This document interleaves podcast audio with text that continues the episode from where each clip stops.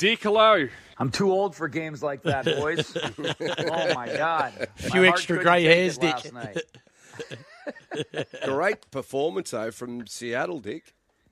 Yeah, it really was, and and you know. The, the narrative nationally, as you might imagine, um, you know, I listened and watched uh, about four hours of, of national uh, sports chatter this morning about the game because I was just immersed in it, and uh, uh, almost zero was about what the Seattle Seahawks were able to do. Almost zero was about their defense being uh, just absolutely stonewall in the red zone almost zero was about Geno Smith and his near perfect first half that he pitched, and it was all about what the Broncos didn't do. And I guess that's that's what happens when one team is a you know a, considered a playoff favorite and the other team is considered to be one of the worst 10 teams in the NFL. You don't give the bad team the uh, the benefit of the doubt when they win a football game, but that was as much what Seattle did on defense and what Geno Smith did and the style of game called by Pete Carroll than it was the mistakes by Nathaniel Hackett. And Nathaniel Hackett, the coach of the Broncos in his first ever game as a head coach,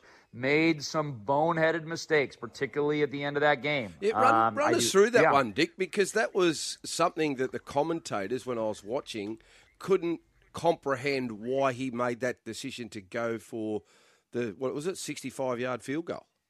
Yeah, well, first and foremost, I really thought he mishandled the clock in the last four minutes. Uh, he was uh, that offense was very nonchalant, and I kept looking up at the clock, going, "My God, there's only two minutes left. My God, there's only a minute left, and you still have 25 yards left to go." And then I'm looking up there, and and and Russell Wilson's about ready to take a snap at at almost a minute left on the clock. He lets it run all the way down to 20 seconds, and then takes a timeout. It just to me, the time management was the first problem because if they would have shown some sense of urgency, whether they got into the field goal area or not, they could have punted or an attempted a long field goal and still would have had plenty of time with timeouts to get the ball back. But they just threw all their chips in the middle and said, this is going to be our last drive. And it really burned them because they were never able to get close enough. And then you know, having Russell Wilson and just as a Seahawk fans, you know, uh, freaking out that Russell Wilson's got an opportunity to gain five yards and, and all all but end the game, right? If Russell Wilson gets a first down on fourth and five, the game is all but over. Yes, a field goal could be missed, but the chances of that kicker missing a field goal from you know inside 50 yards or even 50 to 55 yards, um, it's well over 50 percent that he's going to make that field goal. But from 64 yards out, I mean, it's only happened twice since 1960. And the coach decided that it was better to have his kicker attempt something that's only happened twice in 60 years versus having Russell Wilson get five yards and a first down that's just amazing to me. And, and he's rightfully getting skewered uh, both locally in Denver and nationally as well. How do you reckon that affects their relationship then, Dick, with between the coach and the player? Because, you know, they signed him on a, a massive deal and, you know, you put the trust in the quarterback and then all of a sudden you get down to the last play and you go, uh-uh, I'm not going to do this today. I'm not going to put that pressure on him. Wouldn't Wilson have loved to be uh, been able to step up and, and, and make the yards and then lead his team to victory?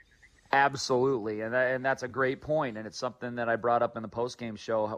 Look at the irony, right? Russell Wilson demanded a trade from Seattle, and the number one reason Russell Wilson demanded a trade from Seattle was that he felt that Pete Carroll, the Seahawks coach, was too conservative, wouldn't put the ball in Russell Wilson's hands enough, wouldn't let him throw the ball enough, and here you go to a to a coach and Nathaniel Hackett who said, Hey, we're going to let Russ cook. We're going to let him do his thing. And in the first ever game together, he takes the ball out of mm. Russell Wilson's hand. And as a Seahawk fan, that is just the sweetest ending possible to that evening last night. Dick, what about Tom Brady, mate? He's copped his fair share of criticism. Still got it. Still got it. Yeah, I mean, he was he was not Tom Brady esque. Uh, he was very mediocre in that game, but mediocre was enough to beat that mm. Dallas Cowboy team, who was just uh, just awful. And uh, again, you know, year after year after year, the Dallas Cowboys get all the hype, and year after year after year, they fail to do anything with it. And now Dak Prescott's out for six to eight weeks, and it looks like they're going to fail to do something with it again this year. So, uh, you know, Dallas is the team in pro football, and Notre Dame is the team in college football that get all the hype every single year and almost always fall short of that hype. So, uh, you know, Dallas is in deep trouble, guys. Deep, deep trouble. They've got a fairly tough schedule over the next six weeks without Dak Prescott. And, I mean, they have to be somewhere close to 500 um, if Dak Prescott's going to come back and, and lead them to the playoffs. But they're in trouble. I mean, I think Tampa Bay is going to be fine. But Tom Brady looked like a quarterback that didn't take a preseason snap. He looked like a quarterback that took, you know, 11 days off of practice to go to the Bahamas. So I mean, he's going to pull out of it. But if, if Tom just plays like he did that game, Tampa Bay is going to have a tough time winning double digit games. They're going to mm-hmm. need more from him. Got plenty yeah, text messages, text messages rolling in here, Dick. But one here just touches on the Cowboys, and this is from LP. Talks about how the Cowboys are the worst team in the NFC, but he asks about Mike McCarthy. How does he continue to be head coach? Is he under pressure? Oh, he's under a lot of pressure. He's probably under more pressure than any any maybe any coach in the NFL. Um, he was a Super Bowl champion quarterback that a lot of people said, well, or excuse me, Super Bowl champion coach. A lot of people said, well, is he really a Super Bowl champion coach, or did he just win a Super Bowl championship because Aaron Rodgers was his quarterback? And there's, you know, you got to give credit to both the coach and the and the quarterback. The same thing is, uh, you know, said with with Pete Carroll and Russell Wilson here in Seattle. But uh, you know, Dallas has not made a lot of good moves. Uh, they spent a lot of money in free agency that has not come to pass. Uh, Dak Prescott's a, a good, very good quarterback, but he's being paid like an elite quarterback, and that's always a problem when you're paying a quarterback more than what he's actually worth. We're going to see that with Denver and Russell Wilson. He's definitely not worth $49 million a year at this point in his career. So, uh, you know, similar problems there with uh, with Denver and Dallas. But uh, yeah, right now I would I would bet the Dallas Cowboys do not make the playoffs this year. Well, over week one, it looked like the offenses overall were struggling, Dick, and the kickers had uh, some nightmares. Oh. Cincinnati, gee, how on earth did they lose that game? But uh, curious as to who you thought, you know, were the best teams from week one, and I guess who flopped outside of Dallas, who we've just been talking about.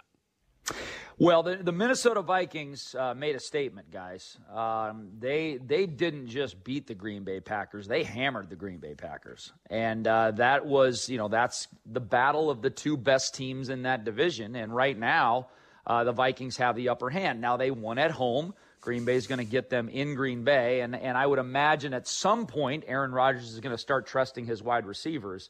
Um, after the big drop by Christian Watson in the beginning of the game, I don't think uh, Aaron Rodgers looked at him again until the fourth quarter. The Vikings were very, very impressive. The Kansas City Chiefs were very impressive. I really thought that it was going to take a little time for Patrick Mahomes without Tyreek Hill to get that offense going.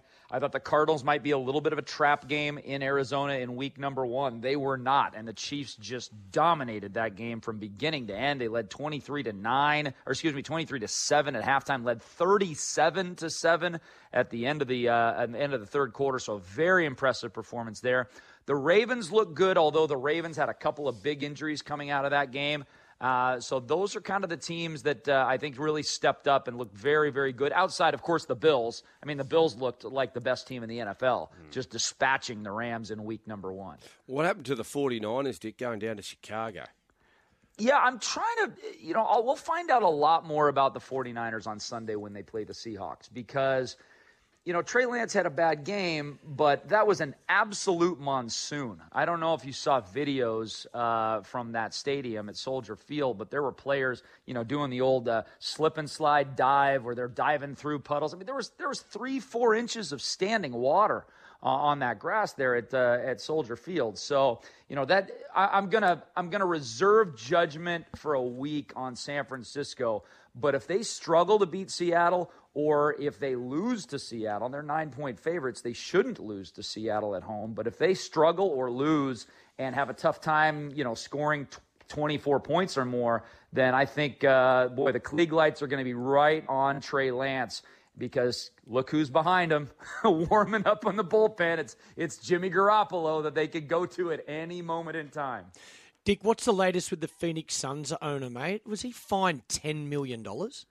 Yeah, Sarver, the uh, Phoenix Suns owner, uh, evidently there was uh, proof that uh, came about of, of, racism and misogyny uh, coming from Sarver. There's been, I mean, Sarver's been one of these people that have been, uh, you know, panned. People that know him, people that, that, that have followed him. I mean, he has he has been panned for years as far as how he runs that franchise. And uh, and finally, the NBA has come down, ten million dollar fine and suspended for a year from the league. So they they must have found some serious yeah. serious. Uh, racist behavior, misogynistic behavior within the front office of the Phoenix Suns. Uh, just some news in golf. Uh, reading Aussie Cam Smith. Uh, well, Scotty Scheffler won the PGA Tour's Player of the Year, as was probably expected, but uh, Cam Smith has won the PGA of America's Player of the Year, so a little fanfare, I'm sure, for that, considering his defection to LIV Golf. But uh, this other story in golf, I saw that Sergio Garcia withdrew from the BMW PGA Championship in England, and he ends up at the Texas Alabama match in college football. And he's going to be sanctioned. I saw that, and he saw a heck of a game, so it was probably more entertaining than the uh, than the golf tournament was. But uh, you know, that's interesting, the Cam Smith thing, because Again, it shows that the PGA of America is not 100% totally aligned with the PGA Tour. So, what's the difference, this, Dick? Just uh, well, the PGA of America is the association that runs the professional golfers of, uh, of America, and it's all the pros from all the clubs around the country, right?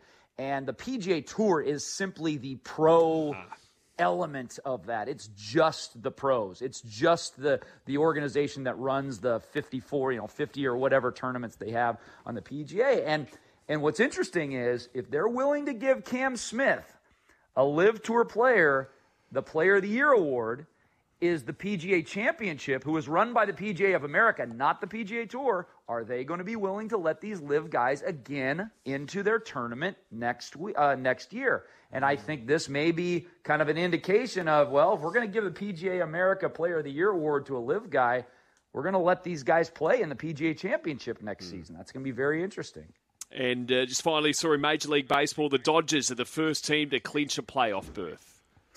Dodgers look phenomenal, guys. Um, they really, the Dodgers and the Astros appear to be a step ahead of everyone else. Um, there are some other teams, though, particularly in the National League. Uh, the Atlanta Braves are red, red hot. Uh, they had won 22 of 27, and they set foot in my beautiful T-Mobile Park down the street. And the Mariners got them two out of three last weekend. So uh, the Mariners continue to be hot. They're going to go to the playoffs for the first time in 20 years. But yes, as of right now, uh, the Dodgers in the in, in uh, the National League, the Astros in the American League do appear to be the uh, cream of the crop in those two leagues. Thank you so much, mate. See you, boys. Talk to you next week.